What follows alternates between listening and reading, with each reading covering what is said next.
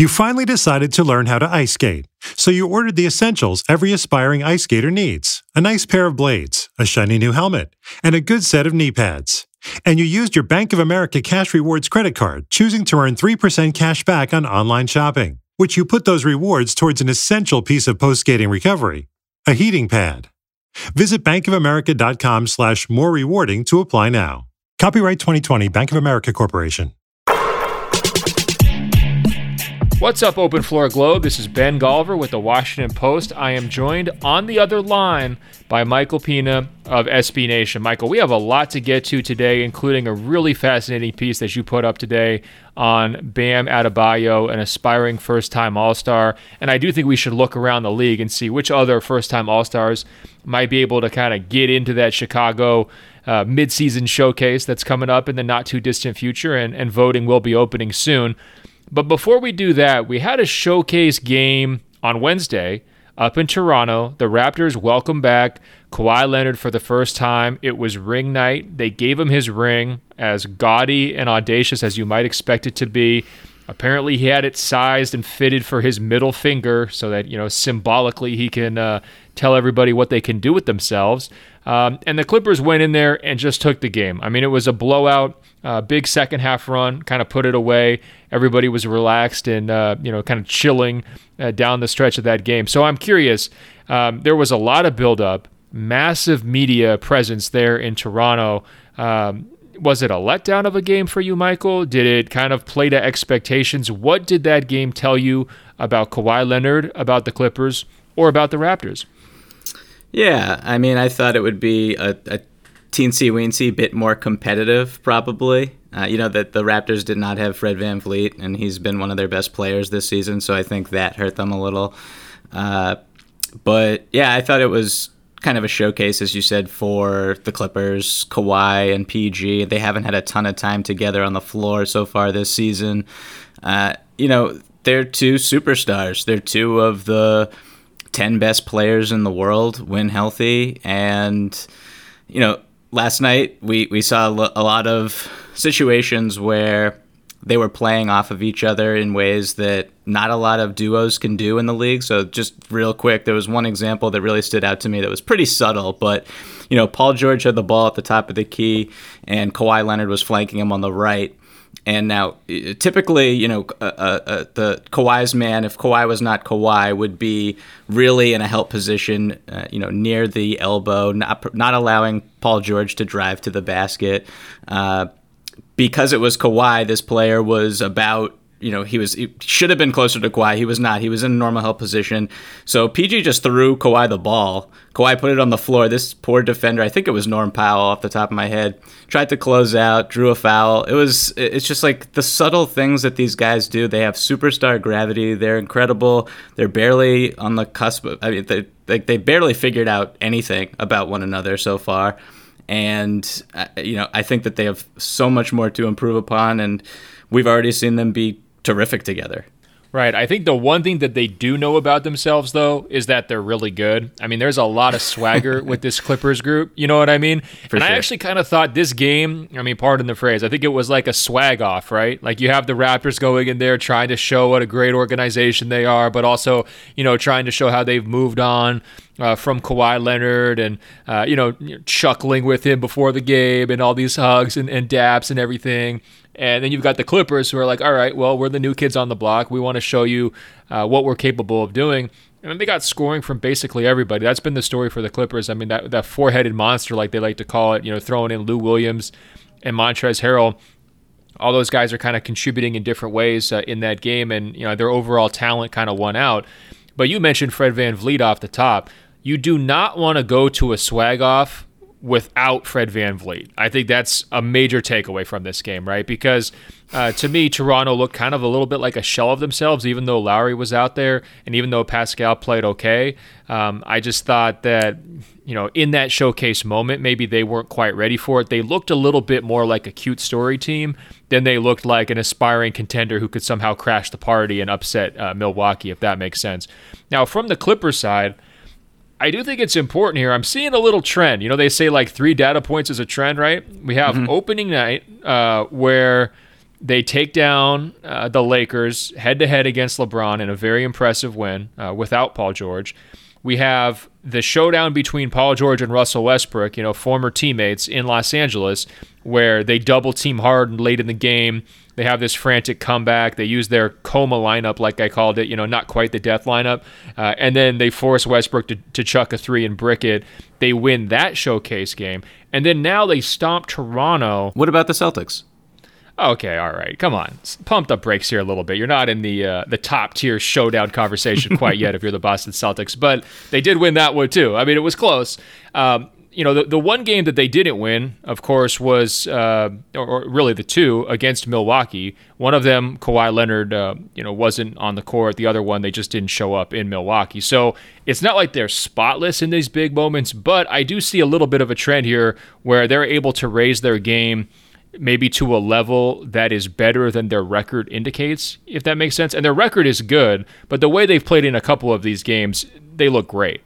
Yeah, 19-7. I mean, they're 12-3 since Paul George came back, which is pretty significant. Just go back to load management, the fact that Kawhi Leonard doesn't really take the regular season too seriously, so why should I analyzing the team? But I look at this team. The offense is 10th in the league. It's the Coma lineup, as you mentioned, has struggled offensively, but only played 35 minutes.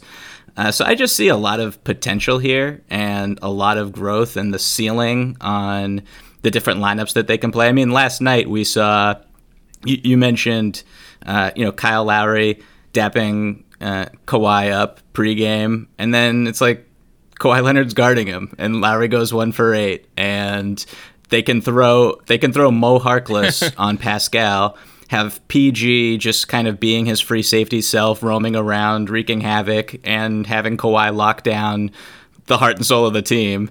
And it's just the defense on this of this Clippers team. Like, what I want to see is for them to get somehow Andre Iguodala, and then everyone can just ask Andre Iguodala if the Clippers defense is better than the Warriors defense, like in every single road game. That's like what I'm really banking on and hoping happens.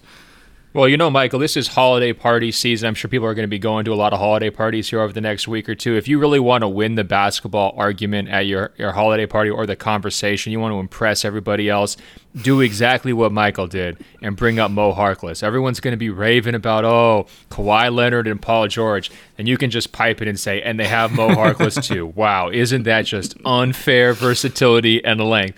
But it's also true. It's a great point that you're making. I'm curious, you mentioned how Kawhi doesn't really care about the regular season. Are we seeing a tortoise and a hare thing develop here between the Lakers and the Clippers? Like, if you're the Clippers, is the Lakers going for like 70 wins and going all out and like trying to, you know, just smoke teams night after night and taking the regular season really seriously? Is that falling into your hands? Like, is that what you want to see the Lakers doing? Maybe. I mean, the Lakers have had a pretty, well, actually, I was about to say that the Lakers have had a soft schedule, but they've actually like pummeled the tough teams here in December, so I can't really even say that anymore. Maybe. I mean, I think both these teams are just on a collision course right now for the Western Conference Finals, or at least I hope that that's what happens. You know, once, you know, what's really funny about the Clippers is like Doc Rivers still plays, even in games where Kawhi and PG are healthy and in the starting lineup, there's still segments of the game where neither guy is on the court, which I think is really interesting. And, you know, there are lineups where the Lakers don't have AD and LeBron on the court, but I just don't think it's necessarily the same thing.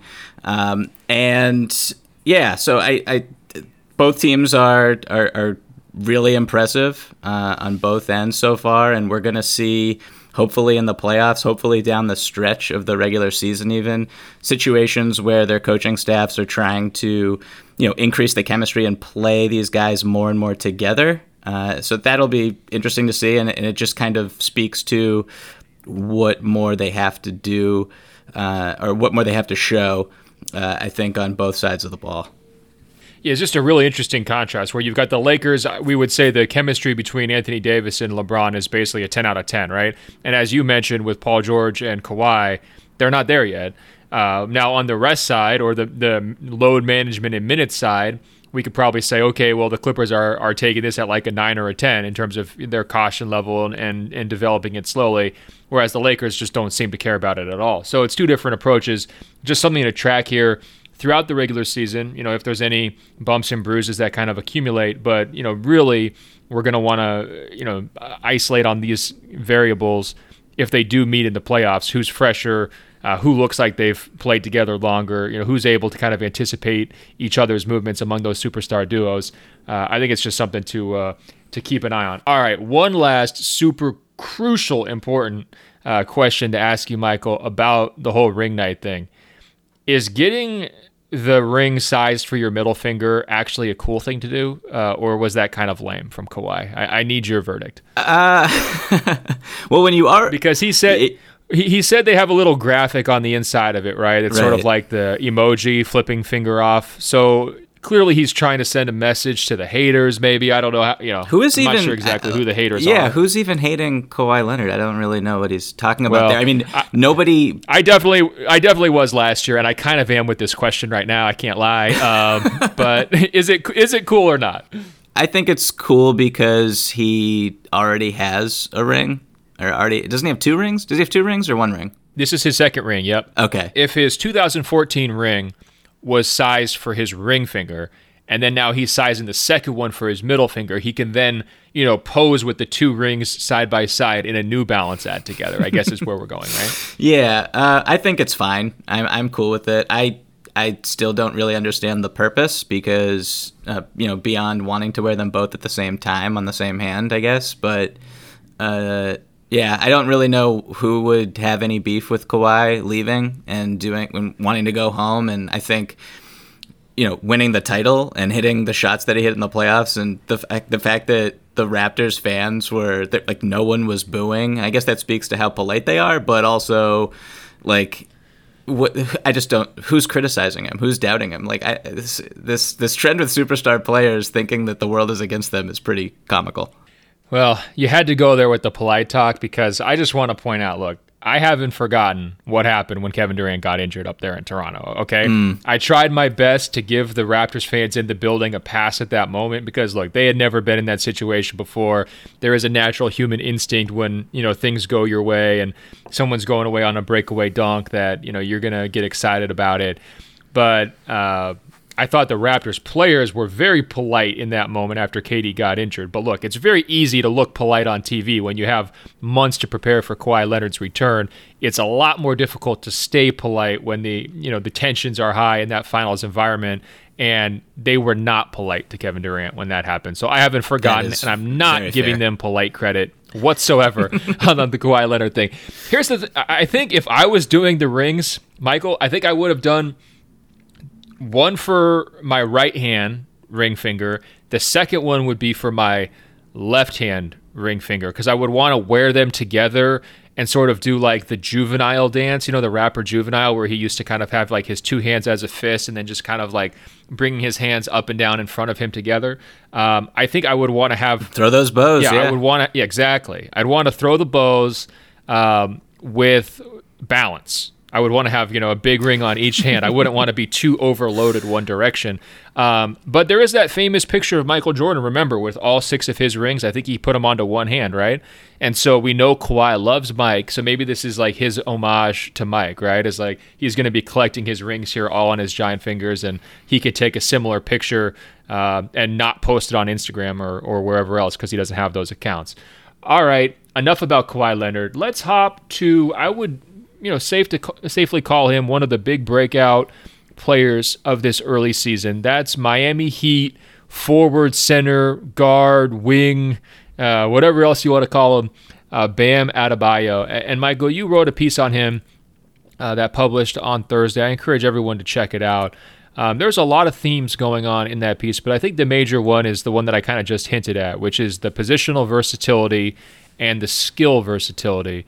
And you opened with the scene where Eric Spoelstra is essentially telling Bam, hey, it's your job to guard Russell Westbrook tonight. You know, Westbrook got his numbers, but, you know, you kind of explored how did this work for Miami? Why would they go to it? And sort of what does even mean for him as he kind of goes forward into his career?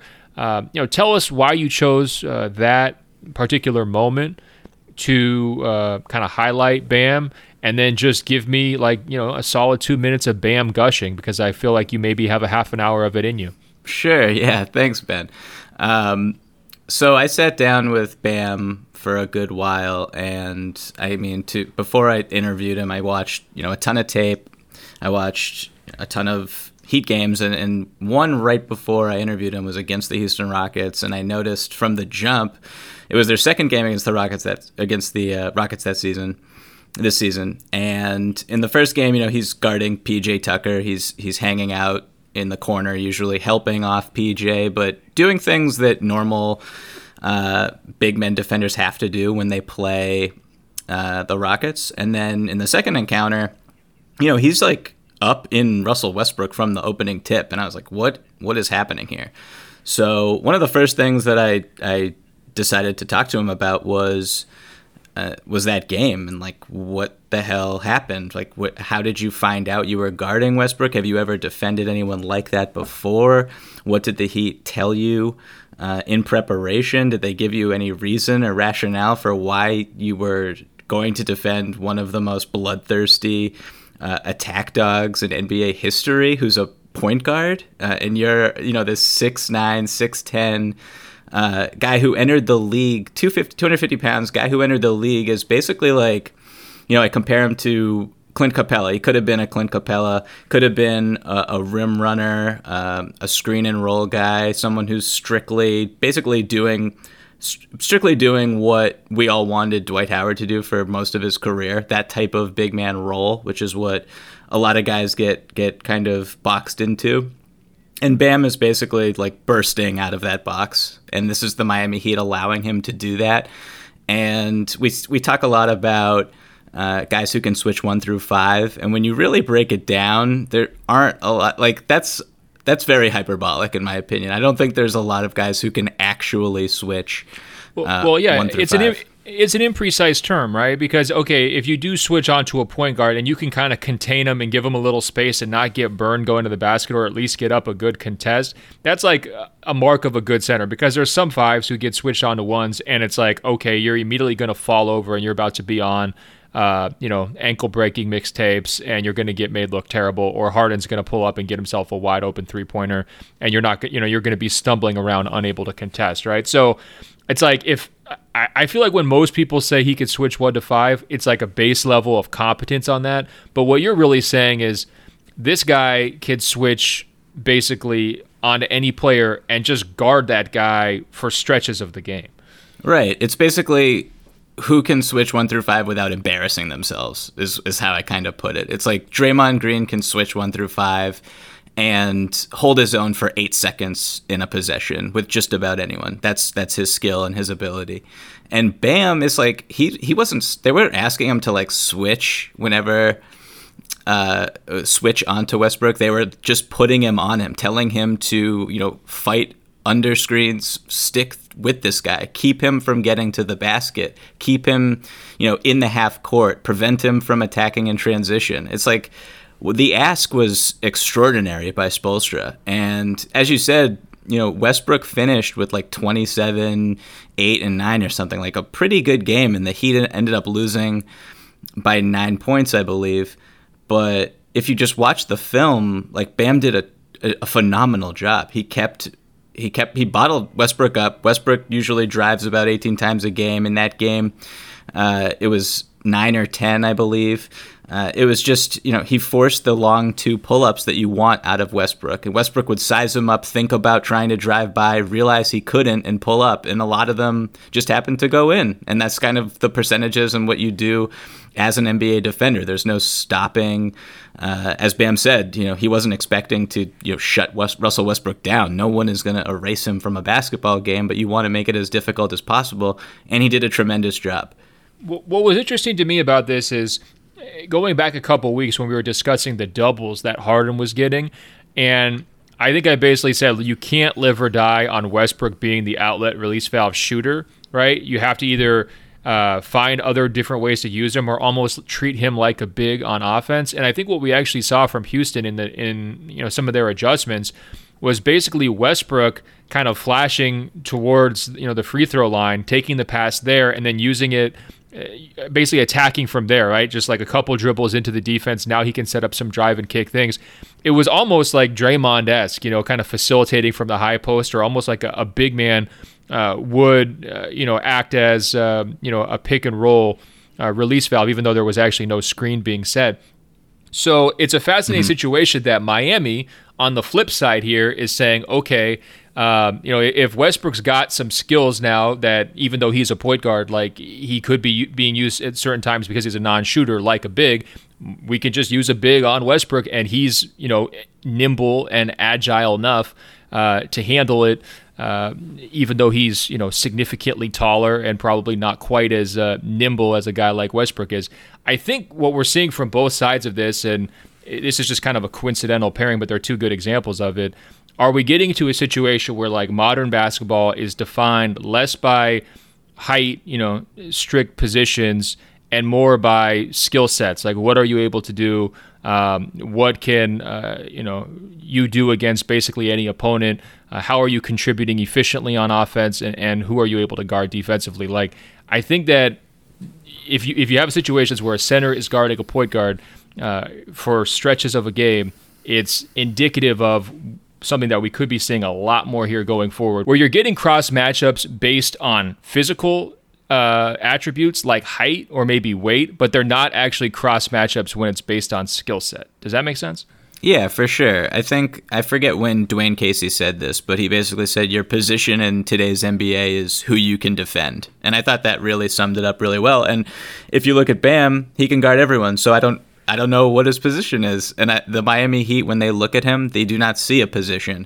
They see this humongous, fast guy who can turn a basketball court into his own personal bouncy castle, which is just a terrific metaphor that I'm surprised my editors allowed me to keep in my story if you want to continue to read it. So that's what he could do defensively. Now, offensively, you got into the expansion of his playmaking. You did make the Capella comparison, and also basically saying, look, this guy can dunk and, you know, the putback stuff and lob threats. He, you know, he's that type of offensive player, but he's trying to expand outside of that.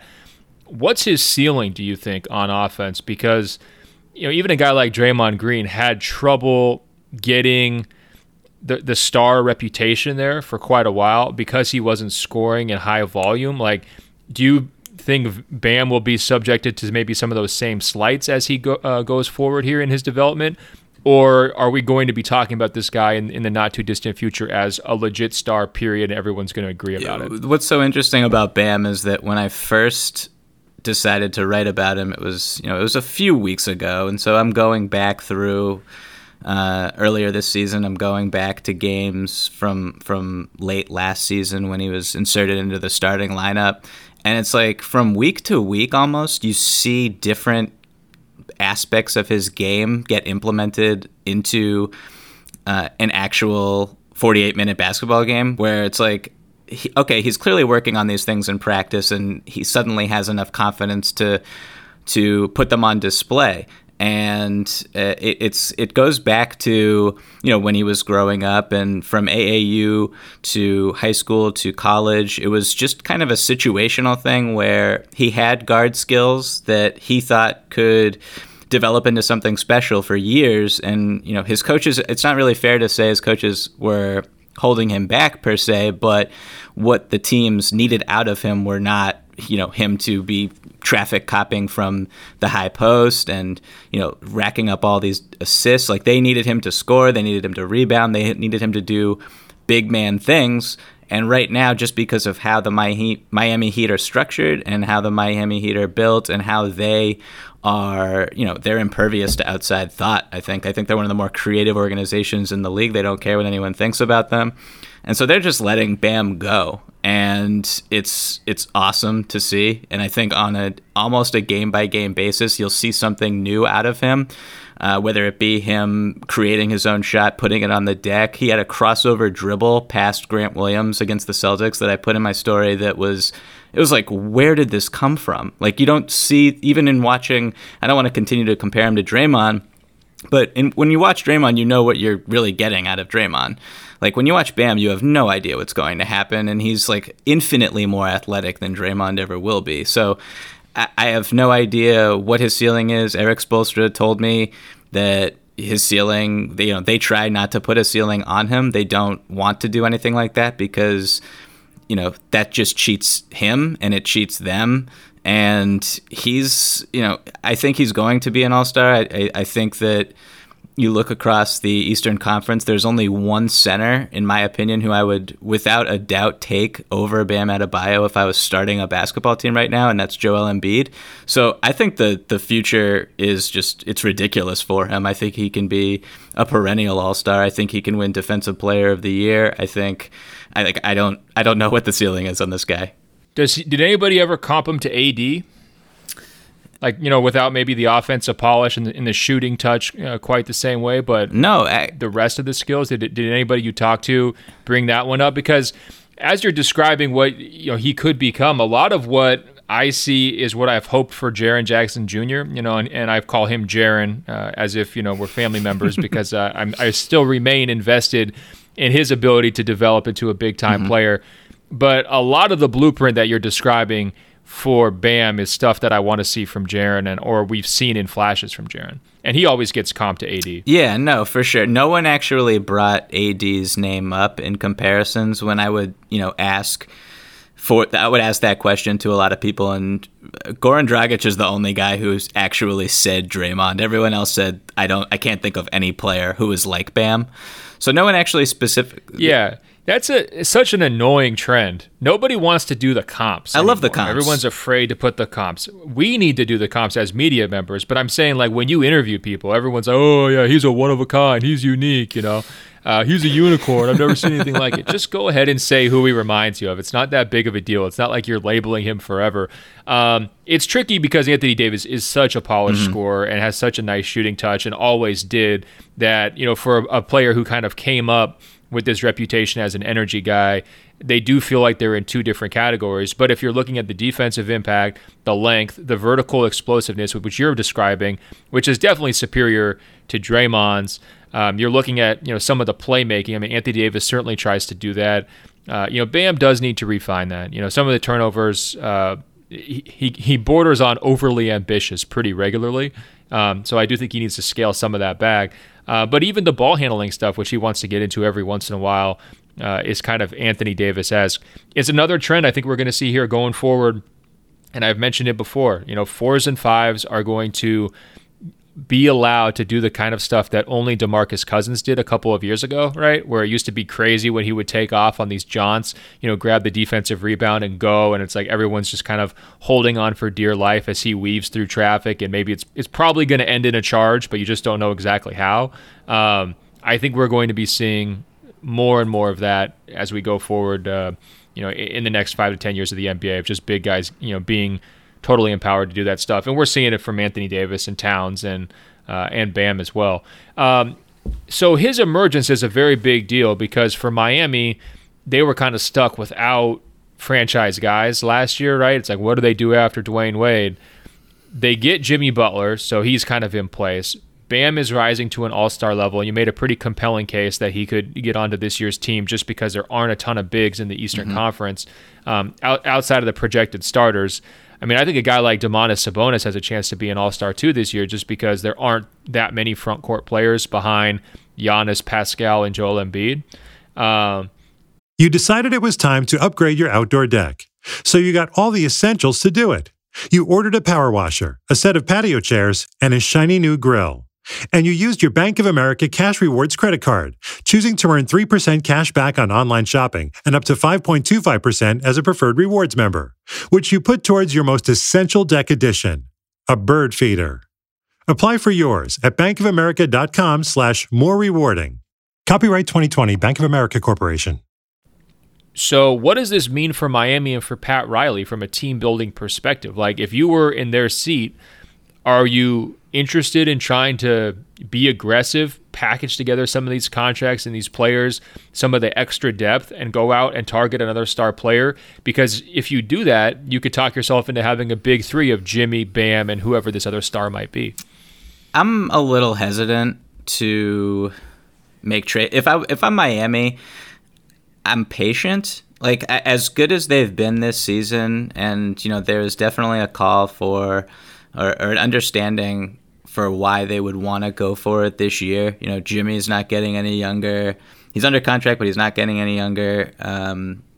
The East it's not necessarily wide open, but they have as good a shot as anyone to match up, I think, pretty well with the Milwaukees and the Sixers and the Celtics and whoever else is at the top of the East by the end of the season.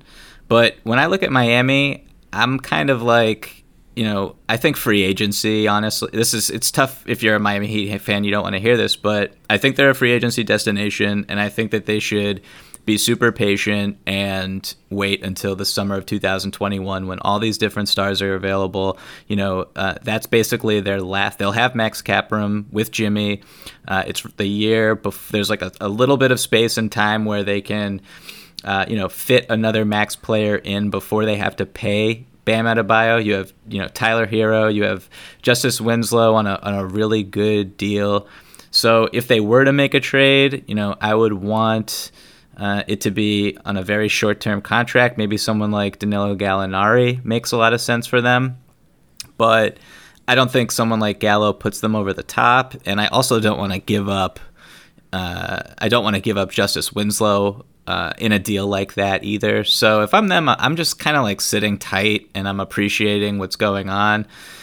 You know, they're getting a lot of production out of low-cost guys like Hero, like Kendrick Nunn, like Bam. So I'm just kind of rolling with it. It's good vibes. They have low expectations. And then in the summer of 2021, when a lot of these like super duper stars become available, I think that's when you pounce. Yeah, the tricky part with that plan, though, is does Jimmy decline by that point, right? I mean, if you get to 2021, are you really looking for almost like a Jimmy replacement, or are you ready to shift him to a secondary role? I do think that they're tied to his clock a little bit because, I mean, he's playing, what would you say, like a top 10, 15 player this year so far? Undoubtedly. So, I mean, you're on his clock, right? And he's going to want to win, and he hasn't really had that opportunity. So I'm sure in his mindset, he's thinking, like, let's go out there and do whatever we can do. One guy who disagrees with the patient approach, Michael, is Open Floor Globe member Thaddeus. And he emailed us openfloormail@gmail.com, openfloormail@gmail.com, and Thaddeus writes, "The Heat are long, crazy, athletic, and deep. They're too deep. Honestly, it's only worked thus far because they basically always have two players injured. Why don't they try to make a trade to consolidate some of this roster depth into a star? What about if they traded for Kevin Love from the Cleveland Cavaliers for a 2025 top 10 protected first-round pick, James Johnson, Kelly Olynyk, and Derek Jones Jr.? I understand the Heat wouldn't necessarily want to trade another draft pick because they've already traded some, but half measures are how you end up with full disappointment. They would get out of James Johnson and Kelly Olynyk's salary for next year, which is almost identical to Love's anyway. Plus, Olynyk on the Cavs still provides a floor spacing big to help their younger guards on offense, and maybe you could flip him for some second-rounders down the road. A Heat rotation with Bam, Kevin Love, Justice Winslow, Robinson and Jimmy Butler starting, and having Dragic, Hero, Nunn, and Leonard coming off the bench would be super scary. They'd still have some contracts in there to make another move if they desired as well." So the downside here would be that you're taking on Kevin Love's, you know, future money, and it's pretty significant, and he's after 30. He's been pretty checked out this season. He hasn't put up big numbers, and he's just kind of waiting on whatever his next move would be. The upside is, as he mentions, you would have a starting lineup that would maybe be comparable to anybody's in the Eastern Conference, and you would give yourself a chance, a real chance, for Eastern Conference Finals and Finals. What do you make of Thaddeus's proposal, Michael? Would you pull the trigger? Well, I would not, just because of what I said about 2021. I think, like, I don't think Kevin Love is... So, Love's not the right guy. He's not good enough, not enough, high enough ceiling if you're Miami to get you interested? I don't think so, no. As you said, the age, he has a lot of health problems also in his past. He's been okay this year for the most part, but I would worry about that. I mean... He's owed over $60 million over the next 3 years. That's just that's tough. I think that given, look, I understand what you're saying about, you know, Jimmy has you on the clock, but like I still think that you slow roll it. He is under contract for, you know, this year, next year, the year after that, and then there's the player option. So it does kind of, you can make it work, and I understand that patience is really difficult, particularly in today's league, where who knows what the hell is going to happen in 6 months, let alone, you know, a year and a half from now. My other problem with this deal is that, like, I don't think the Cavs would ever in a million years do it. They're like, if Justice Winslow is not a part of this package, they're hanging up the phone. Yeah, it'll be really interesting to see what Kevin Love's trade value looks like, because I think, you know, the contract is big. I could easily see him picking up that player option year. So now you're looking at basically $90 million over 3 future years, just based on where his age is at this point. And to me, the tricky thing is, if Love could really play center and make it work defensively in playoff situations, then if I trusted that, I would be more inclined to trade for him. But I feel the same way. You know, like if I'm the Portland Trailblazers, some of these other teams that have been linked to Kevin Love, like he presents some lineup issues, right? Like for a long time, he was very helpful as that stretch four player who could also give you some rebounding and some passing from the high post. He creates spacing. But, you know, to me, if he's your four, you know, he's not the quickest guy anymore. You know, he never was. So that could be a tough matchup on certain nights. He's not really pounding the glass like he used to earlier in his career. So he's not punishing smaller fours necessarily like he once was. And maybe some of this comes back with a change of scenery, because now he has, you know, more investment, better teammates to play with. But I almost view him, like, as he's aging, as like he's a more natural fit as a five, where now he's a stretch five, so he gives you more value with the shooting there. But he never has really played that role defensively that well and sustained it. And so I kind of come back to, like, well, if you have Bam in place, how good is that pairing? You know, Bam and Love, really. Does Love kind of hold it back a little bit? Would you rather just be more athletic and more versatile in that four spot as opposed to trying to roll with Kevin Love? So I don't know. I guess I say no to this trade mostly because of Kevin Love as the contract, but then secondarily because of Kevin Love, the player.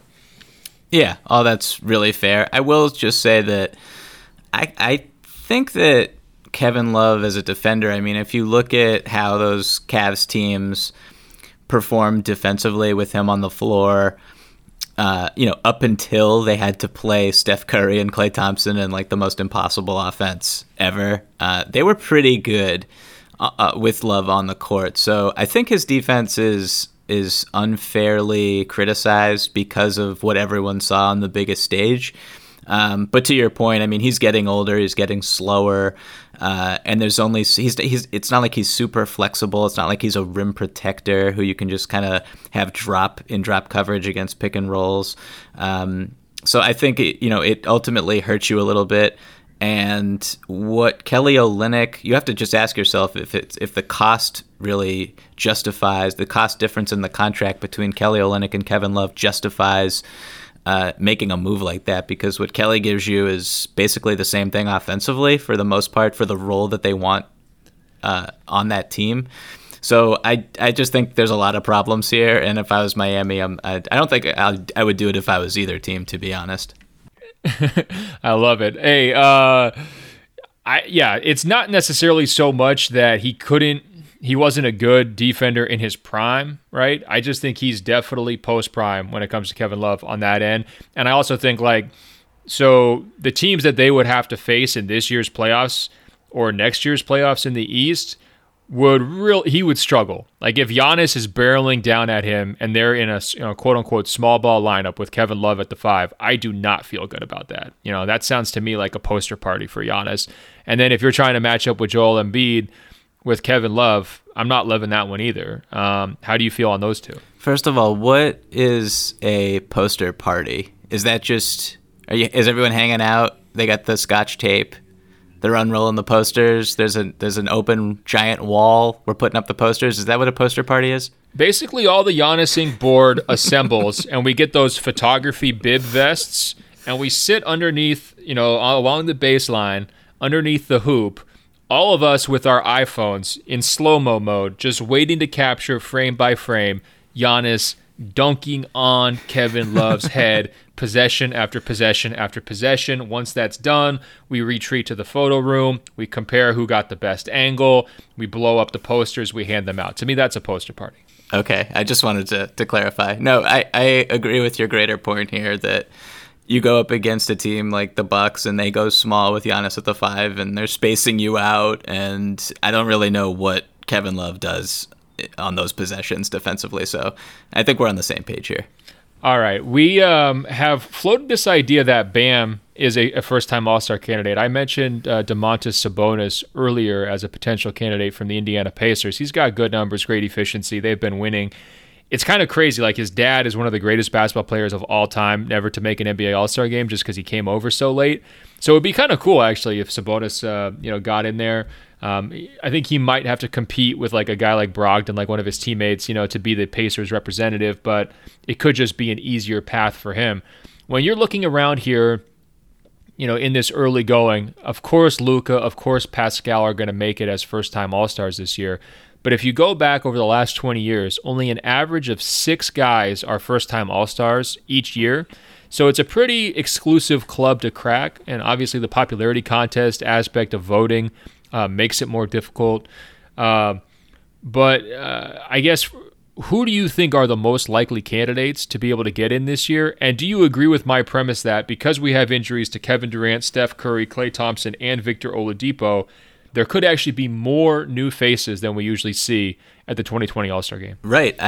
I'm excited. This could be fun. I do have a couple names here. Also, Kyrie Irving has been hurt, and I don't know if he'll make it. I know he's super popular. Well, yeah, you know how it's going to work, right? Spencer Dinwiddie's going to earn the spot, and then Kyrie's going to take it, and it's going to be just a perfect representation of the Brooklyn Nets. Well, I guess, do you want to just start with Spencer's on my list here? I'm in Brooklyn and have seen him play a ton in person. He's been just super impressive. Especially in crunch time of tight games, like he's like a legit lead ball handler on a good offense. He runs pick and roll. He really knows how to draw fouls. He finishes at the rim. Like, he's the center of every opposing scouting report, and he's still getting it done. So I think he's been a monster. If he could actually hit threes, which low-key he has not really been able to do as an NBA player, I think he would be a shoo-in for the All-Star team. So that's like my first guy. What are your thoughts about Spencer off the bat? I think he's in the mix. It's going to be tough for those East guard spots, though. I think that's always, you've got a lot of returning guys. I do think Kyrie will, if he comes back and with the big scoring number and the fan vote and his popularity, quote unquote, among, name recognition among fellow players, I think that he's going to just take Spencer's spot, and Spencer will be an afterthought, and I feel bad for him. But there's some other interesting guards like in that mix. I mentioned Brogdon, who's never made it, but VanVleet, doesn't he deserve a look too? Mm-hmm. So already we're looking at kind of like a new wave of East guards that could crash the party. But I think, among those backcourt players, that's probably how you're going to classify him. What about Jaylen Brown? I mean, shouldn't he be viewed as kind of a top candidate there too? Oh, I mean, he's basically an MVP candidate. No, I mean, I thought we were saving it for that part of the conversation. Woo! Spicy. No, Jaylen's taken the leap. I mean, I think it was really funny when he signed that contract extension, and there was a debate about whether or not the Celtics overpaid, and now, I mean, it's like objectively a bargain for them. Well, it's a lot of money, so I don't want to say it's a bargain, but they don't have to pay the max, so that's wonderful. I think Jaylen and Jason Tatum are both kind of, they'll potentially need to battle it out. I think one of them will get in. I'm not guaranteeing that two will, because I think Kemba's a lock, and I don't know if the Celtics are deserving of 3 All-Stars. So one of those two is going to make it. I kind of think both are getting in, man. I got to say, as much as it pains me, I'm not drinking the green beer, but if they're still in this position, like, top 3 seed, as we get closer, when you look at Tatum, I mean, I just feel like kind of like the league intelligentsia has kind of been waiting to crown him as like this future wing, you know, the wing of the future. There are going to be some front court spots, so you can slot him into one of those like reserve front court spots. The Celtics are kind of this prestige, big market, often discussed franchise. And so if it comes down to like him versus a player like a Tobias Harris, or someone else, I feel like he would maybe get the benefit of the doubt. And also, like, you know, from the coach's standpoint, I think both Brown and Tatum, it's like there's no red flags, there's no knocks there. You know what I mean? Like, they play the right way, quote unquote. They play hard. So, you know, they're good citizens off the court. I think all those things are effective tiebreakers a lot of times. So you're not really on the Davis Bertans bandwagon? You don't think he's going to take one of their spots? Well, I was already penciling him to start. I think he's going to start. I think a lot of these guys are going to be reserve candidates. No, Davis is crazy, man. Like, that's a whole side story. Did you really have him as one of your all-star candidates? I wrote him down, like, as a joke candidate, and then I was, like, doing a little... I got lost in a rabbit hole in his basketball reference page, and, like... It's absurd. I mean, he's taking like 8 catch and shoot threes a game and making like 47% of them. It's like, what is even happening? The Spurs just must be like the other night banging their head. Yeah. The other night he was playing Papa Shot, man. He was pulling up from 45 feet, like one step inside the half court line. But you were saying like this is payback or this is retribution for the Spurs moving on from him?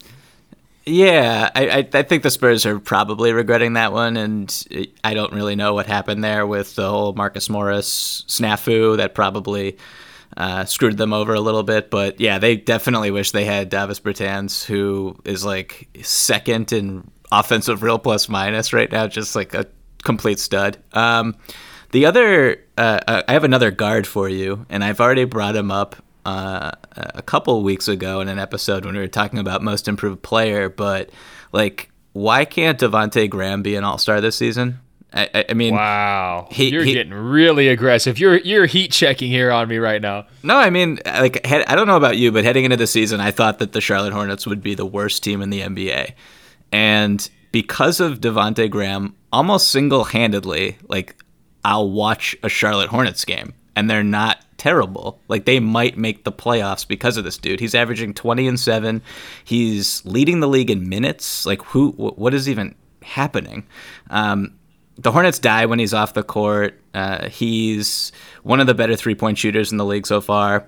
I don't know. I mean, if we play the game where we go on preseason expectations, we go on, this team's winning, they need a representative. I like, Devontae is... He's deserving. I hear you. He deserves to be in this conversation. I also think that he's like a perfect candidate to be snubbed, right? Like, the basketball dorks are on him, like you. No offense, but I think you qualify as a basketball dork. I just have a hard time believing that like the coaches are going to be like, all right, we're going to put him in over a bigger name or a more established player. Because I do think there's like usually a year delay on this stuff, right? Like, if he continues to play like this for 18 months, I could see him getting in next year. But I think the coaches are wary of like putting guys in based off of a hot 4-month stretch. So I don't know, but I love that you're basically his fan club now. That's you're in early. I'm all in. No doubt. I'm all in. Hey, what about like, here's a good comparison. Like, don't you think Trae would get in before him? I was literally about to ask you if I had in one hand Trae Young and in the other hand Devontae Graham, which one would you pick? And that's not an insult because they're small people. I can't actually hold them in my hands, but for the purpose of this exercise, pretend I can. Like, who do you think is more deserving? Because Trae Young's situation is like, I'm now at the point where I just want to watch whatever team is playing the Atlanta Hawks because I feel like history will be made.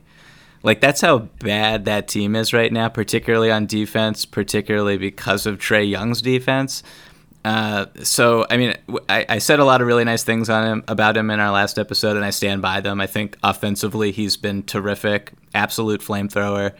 But that team's just really, really bad. And if you look at Devontae Graham, who, similar supporting cast, probably a little better, but you know, the Hornets are not a complete train wreck at all times. And, you know, when he's on the floor, their offense is actually pretty decent. So who do you think is more deserving, I should say, between Trae and Devontae, given those situations? I would still say Trae, just because I'm willing to excuse basically everything around him as not his fault, and because I think that he ultimately commands more attention. If you gave them equal supporting cast, he would get more wins out of it, but I wouldn't guarantee it, and I think it's an interesting conversation. But this goes back to my point. Like, I definitely think the coaches would reward Trae because he had, you know, some progress from last season. He's a bigger name.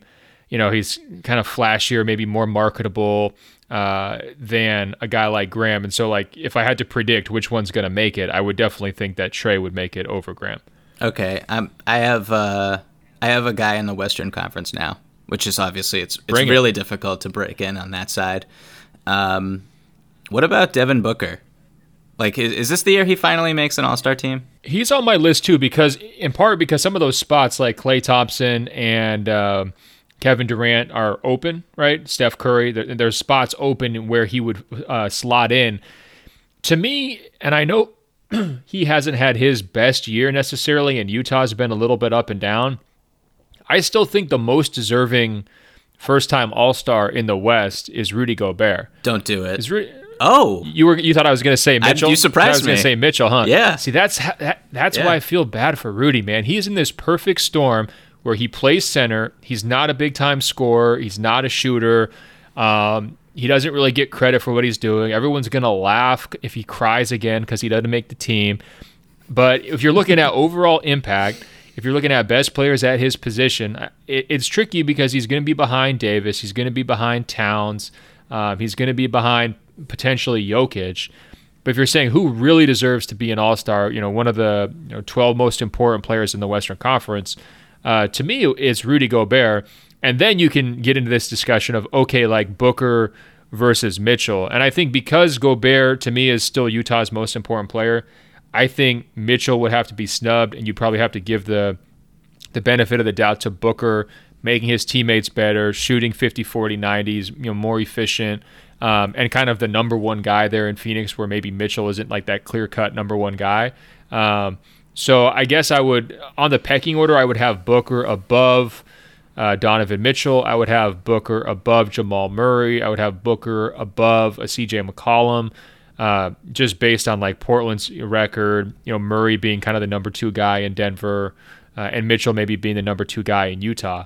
So that's how I would break it down. But I guess if I was voting now, I would say both Gobert and Booker have really good shots of getting in. That's so funny that I did not even think about Rudy Gobert for this exercise. Like I think I'm just that far out on the Jazz right now, and every time. Well, and he's been snubbed so many times. It's like you would just assume that he would have made one, but he's never made one. And a lot of these first timers who we're talking about, they're guys who are 22, 23 years old, and that's not Gobert. No, that's exactly right. He didn't even come up. He wasn't even on my radar, and that's I mean, no disrespect to Rudy Gobert, who I think is really.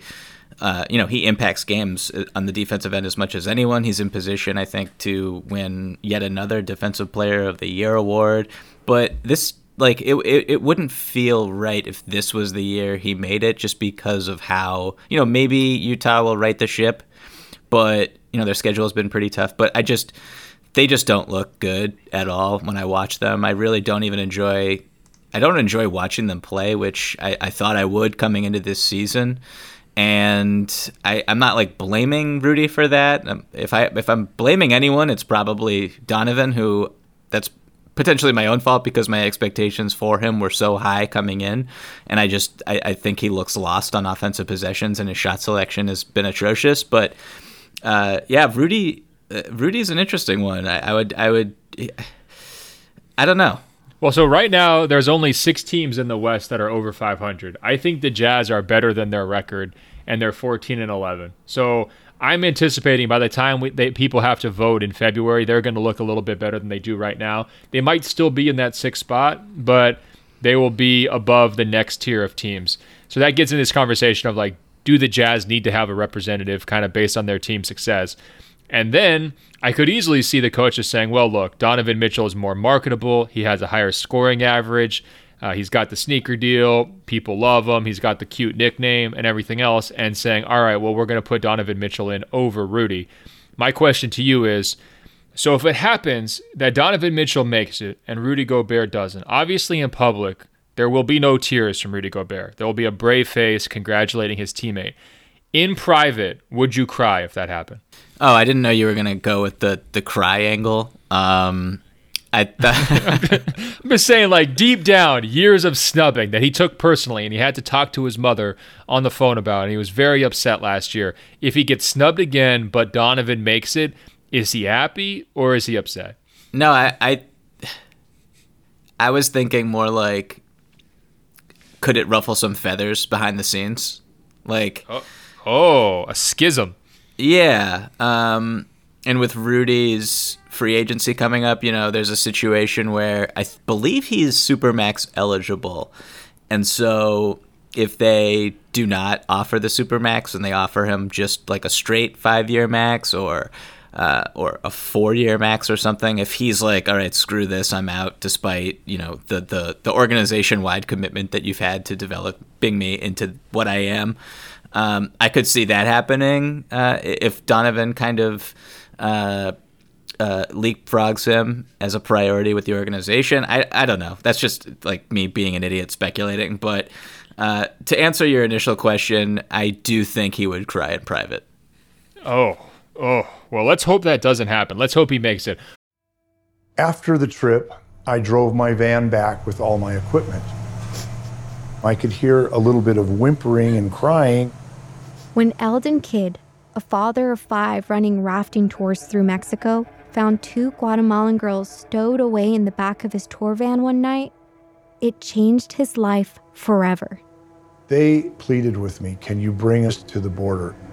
I agreed. And I thought, can I do this again somehow? From the team behind American Skyjacker comes an epic new crime series, American Coyote. Being a coyote is a dangerous and illegal business. You have to be prepared for the worst. The unbelievable tale of a legendary coyote named Eldon Kidd. American Coyote. Listen on Apple Podcasts or wherever you get your shows. All right, we got Booker in this conversation. Who else did you have, maybe from Western Conference teams, who you think could sneak in? Yeah, I had Donovan. I focused mainly on the East, to be honest with you. I mean, well, it's easier. Yeah, you know, it's AAA. There's less talent out there. You know, I mean, someone like, and I don't think he'll make it, but someone like Shai Gilgeous-Alexander, who's having low-key a pretty good year on a team that I think has surprised some people. Maybe he gets his name in the conversation a little bit. His numbers are pretty good. He's hitting threes. He's a really solid defender. He can let Billy Donovan play those three-guard lineups with him, CP, and Dennis Schroeder that have been tearing the league apart. So maybe him, maybe even CP, who... Yeah, I was going to say, I think the coaches are going to look at OKC and give Chris Paul the career validation selection. You know, put him back in there as long as he stays healthy. And so I think that would box out Shai. What about on the wings? I know you had mentioned last week you think, you know, Brandon Ingram can't kind of get in because of, you know, the Pelicans' kind of poor record and everything. But what about the original Brandon Ingram? What about Andrew Wiggins? Andrew Wiggins, wow. I mean, he's competing with Karl Towns there, you know, of course. So, like, you know, is Minnesota going to be good enough to have 2? No. Like, they're in a losing streak right now. The answer is no. They will not. I don't think they will be good enough to get 2. Wiggins is a wonderful story. I think this is kind of... It reminds me of what you said about Devontae, where it's like people are just a year too late about these kinds of things. And so if he's able to prove that this is the new him for the rest of this season and then the first half of next season, then we can talk. And Minnesota's winning basketball games. But, I mean, right now they're not in the – I don't think they would make the playoffs if the season ended today, despite their hot start, despite how – incredible Karl-Anthony Towns looks. So I would probably say no to Andrew Wiggins. I think he's going to be on the outside looking in, but it's remarkable that I even said his name in a positive manner. So, you know, that qualifies as progress. Any other final candidates you want to throw out there? You know who's having a really good year? I could wait all day in anticipation. Who? Will Barton. Wow. In Denver. Yeah, this goes back to the Portland days with you. This really hits home, I hope. Will Barton has been, he's stepped it up on the defensive end. I'm doing a story right now about Denver's defense and continuity and all that, and Will Barton's individual improvement on that side of the ball has been kind of remarkable. You know, last year he had the worst defensive rating on the team. They were terrible when he was on the floor. This year, they're never better than when he's on the floor. I don't know. I think that with Jamal Murray not really taking the leap forward offensively, with Jokic kind of loafing in between all NBA brilliance and someone who's just disengaged and doesn't want to be in the NBA. I feel like Will Barton could sneak in to maybe a conversation. He'll never make it, but I just want to throw his name out there. No, I love it. You know what we should do? Like, Bogdanovich has been in the Rising Stars game, even though he's like 36 years old, the guy from the Kings, you know? Like, he's just been in this Rising Stars game, I swear, for like 4 straight years. Let's just grandfather Will Barton into the Rising Stars game and like have him on the opposite team as Bogdanovich and just let them go back and forth. I think that's probably the way we can settle this, because Barton's not going to make the All-Star team, but he has been a good enough story that we need to honor him in some manner in Chicago. Yeah, I mean, he's shooting 40% from three. Let's put him in there in some form or fashion. I'm sure he would love to make the trip to wintry Chicago and compete in the skills competition as opposed to going on vacation. But yeah, it would be a tremendous honor for him. Well, look, Michael, we ran long on these topics. Thanks so much for all the information on Bam Adebayo and for the off-the-wall and outside-the-box selections on All-Stars. You brought a lot of knowledge to the table this week. I appreciate it. We got so many emails that we didn't get to, so we're going to roll those over to next week. The Open Floor Globe, keep them coming. openfloormail@gmail.com. openfloormail@gmail.com. Just as a little teaser, we heard from a lot of people when it came to the debate on team fans versus player fans. We got some great insight from a former Navy officer, other people overseas who are stridently anti-fan bigamy, and they don't want their friends taking on multiple teams as their favorites. So we're going to dig into all that stuff on next week's episode, and I can't wait. Guys, check us out on Apple Podcasts by searching for Open Floor. That's 2 words. When you find the page, scroll down. It will say rate and review. Tap 5 stars. It's just that easy to help us spread the word. I'm on Instagram @ben.golliver, on Twitter @bengolliver. Check out my page there to sign up for my Washington Post weekly newsletter. Michael is on both Twitter and Instagram @MichaelV, as in Victor, Pina. Hey, Michael, until next week, I will talk to you. Talk soon, Ben.